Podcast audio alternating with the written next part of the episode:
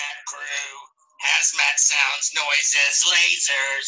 Choo choo choo choo choo choo pew pew pew pew pew. Hi, and welcome to the Hazmat Crew. My name is Hazmat Crystal. I'm Hazmat Brian. Hazmat Steven. Hazmat Blake. And this week we'll be talking uh, in regards to safety regulations regarding hazardous material transportation. Brian, why don't you start us off and tell us a little bit more about what exactly is hazardous material? Well, thank you, Crystal. Um, first, in order to understand why we have all these rules and regulations in place, I think it is extremely important to understand what hazardous materials are. Now, first of all, a hazardous material is any item or agent that has the potential to cause harm to humans, animals, or the environment. Now, these materials can be either biological, chemical, radiological, or physical in nature. And Brian, that's a lot of different categories of hazardous materials. Yeah, there's so many things out there that can be classified as hazardous materials. Well, yes, guys. Now, first of all, these definitions are quite vague and they're even confusing to some people. So help me, I'm going to clarify by giving you some key characteristics to identify these materials. Now, there are four key characteristics. The first is ignitability. Now, this is when an item can just combust or cause fires. The other is corrosivity. Now, this is when it can corrode metal. Uh, it's usually an acid or a base. These are anything from like common, common household cleaners to uh, other household items that you might not even be aware are hazardous materials. now, there's also reactivity. These materials can cause explosions. Now, this is when they can mix with other chemicals, even sometimes air. Uh, there's also toxicity. Now, this is when an item can cause harm to human, animals, or even plants just by being absorbed in their bodies. Now, it's extremely important to learn how to identify these materials and how to properly how to properly handle them and dispose of them. Because if they are not properly handled or disposed, these items can have devastating effects, not only on humans, but also the animals and the environment all around us. Now, when it comes to humans, these materials can have both health and physical hazards. Now, everybody knows if you're you eat something that's, uh, let's say it's toxic, you're going to get sick. Now, there's also skin burns, all kinds of headaches, and physical uh, physical troubles that can come about by having contact with these materials. Now, these uh, these materials can also cause explosions, which are obviously harmful to us, but also the plants and environment around us. Not to mention all the fumes that get ex- get exposed to the environment when something explodes, uh, that can be extremely dangerous. Now, also the impacts environments can be uh, can include killing organisms in a lake or river, uh, destroying animals, plants, and also causing major reproductive complications in those animals. Now, this can also limit the ability of the ecosystem to survive. If the ecosystem around us is not surviving, then what are we going to do? I mean, we can't grow food, we can't, uh, we can't uh, farm animals. We can't, you know, we just can't take care of ourselves when nothing around us is able to survive. Now, in order to understand uh, compliance and other issues related, let me pass it off to Crystal. Thanks, Brian. So, what exactly is compliance um, for hazardous material?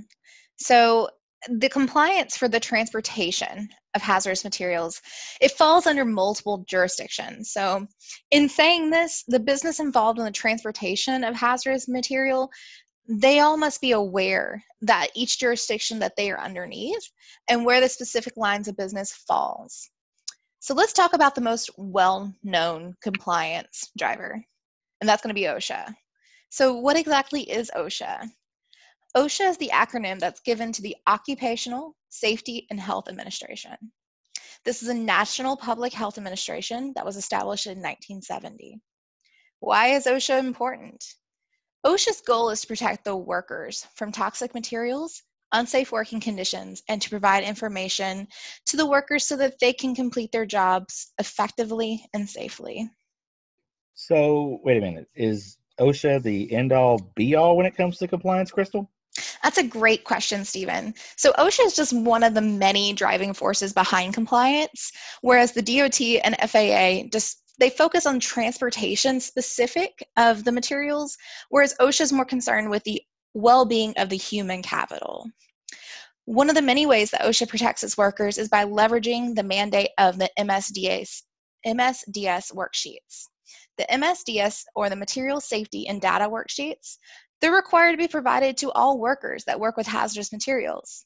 These MSDS worksheets provide valuable information regarding to what personal protection equipment one should wear when responding to a spill, as well as how to clean the materials and what potential risks are posed by the exposure to those materials.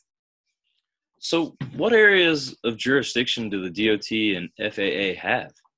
So the DOT has jurisdiction of all hazardous material transport um, on the nation's roadways. So anything that's on the highway, any type of um, driving carrier, whereas the FAA has it over the airport specifically and the airport carriers themselves. That's interesting you say that, Crystal, because what you're saying about the DOT falls in line with research that I've conducted about federal regulations governing the transportation of hazardous materials. Exactly. A lot of these government entity, entities are often intertwined. That's why it's so imperative for those involved in the transport of hazardous materials to be aware of all possible jurisdictions that they may be operating under. The standards we know today, they were not brought to us without actionable legislation. Blake, could you please elaborate a little bit on what brought these positive changes? Of course, I can, Crystal. Thank you. Prior to this act, uh, I'll be talking about the Hazardous Material Act of 1975. Prior to this act, the disposal and shipment of hazardous material regulation was very inconsistent and had many loopholes.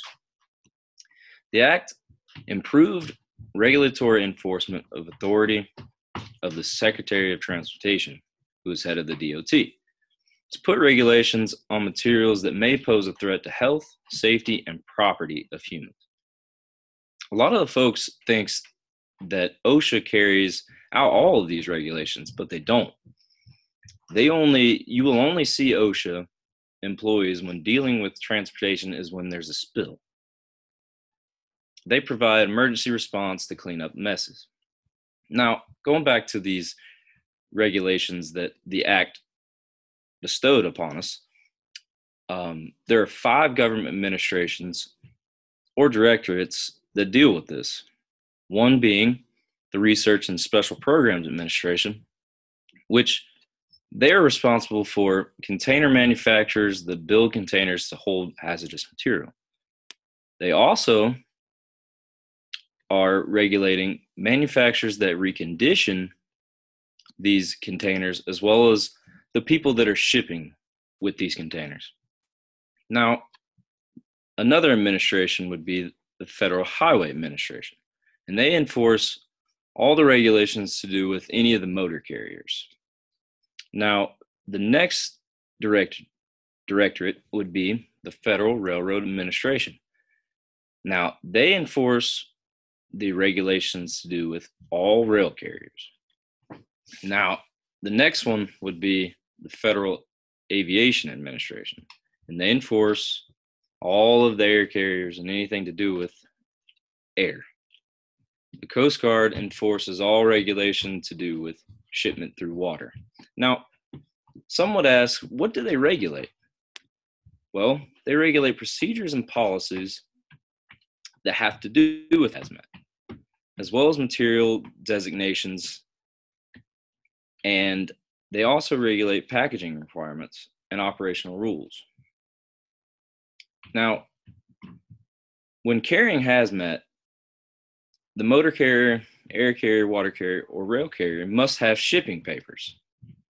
These shipping papers must describe the material being transported, the destination of the material, as well as the quantity of the material. It must also have package marking that cannot be hidden. It must be seen and made of sturdy material to hold up to the entire shipment process. The next thing they have to have would be package labeling on every shipment box, it must have the label of the level of the hazardous material on it.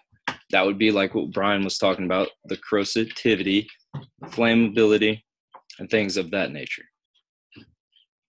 Also, they must have vehicle placarding.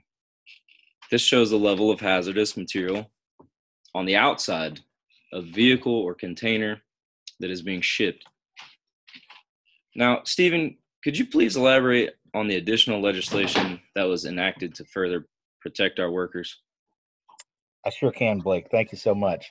Yeah, what they did was in 1990, the U.S. Congress amended the 1975 Act that you were just speaking about, and they enacted the Hazardous Materials Transport and Uniform Safety Act, the HMT USA, to clarify what was a maze of conflicting state, local, and federal regulations.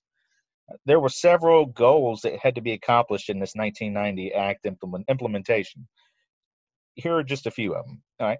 The HMT USA included provisions that include encouraged uh, uniformity among different state and local highway routing regulations that led to the development criteria for the issuance of federal permits of motor carriers of hazardous materials and the regulating of transportation of radioactive materials. Hard to imagine that before 1990 there was no regulating of nuclear materials being transported uh, results of this 1990 act and subsequent changes and amendments that have been made afterwards. Uh, well, there was an amendment uh, in 1994 signed by then President Bill Clinton. This amendment increased the power of the Secretary of Transportation. He or she has been given discretionary power to require anyone who transports hazardous materials through any mode of transportation to register it with the Department of Transportation even if they are not already obligated to do so. Right? This amendment did not change the overall goal of the 1990 or the 1975 Act. These are just amendments that increase uh, the teeth of the government. Um, well, guys, uh, hazmat crew, I mean, to recap, we've learned so much about hazardous materials through our research as well as the transportation of them. Yes, Stephen. Uh, one of the things I noticed it is is definitely very important that we uh, we thank those government agencies such as the EPA, the OSHA, and the DOT that help protect us every single day. Now, Blake, you, is there anything that you would like to add to this? Um, I just think that the 1975 Act really just put in a lot of those uh, regulations that needed to be in place to keep everyone safe. Um, so Definitely. I definitely understand where you're coming from, Blake.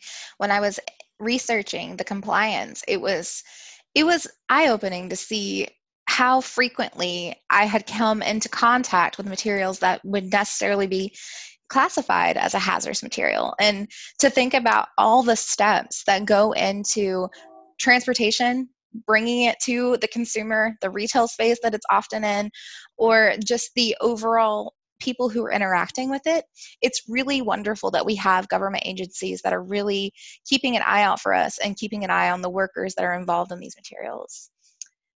And well, guys, that definitely concludes our podcast today. Thank you guys so much for meeting with me and talking with us today in regards to the, the actual transportation of hazardous materials. This has been the Hazmat Crew. Have a safe day out there.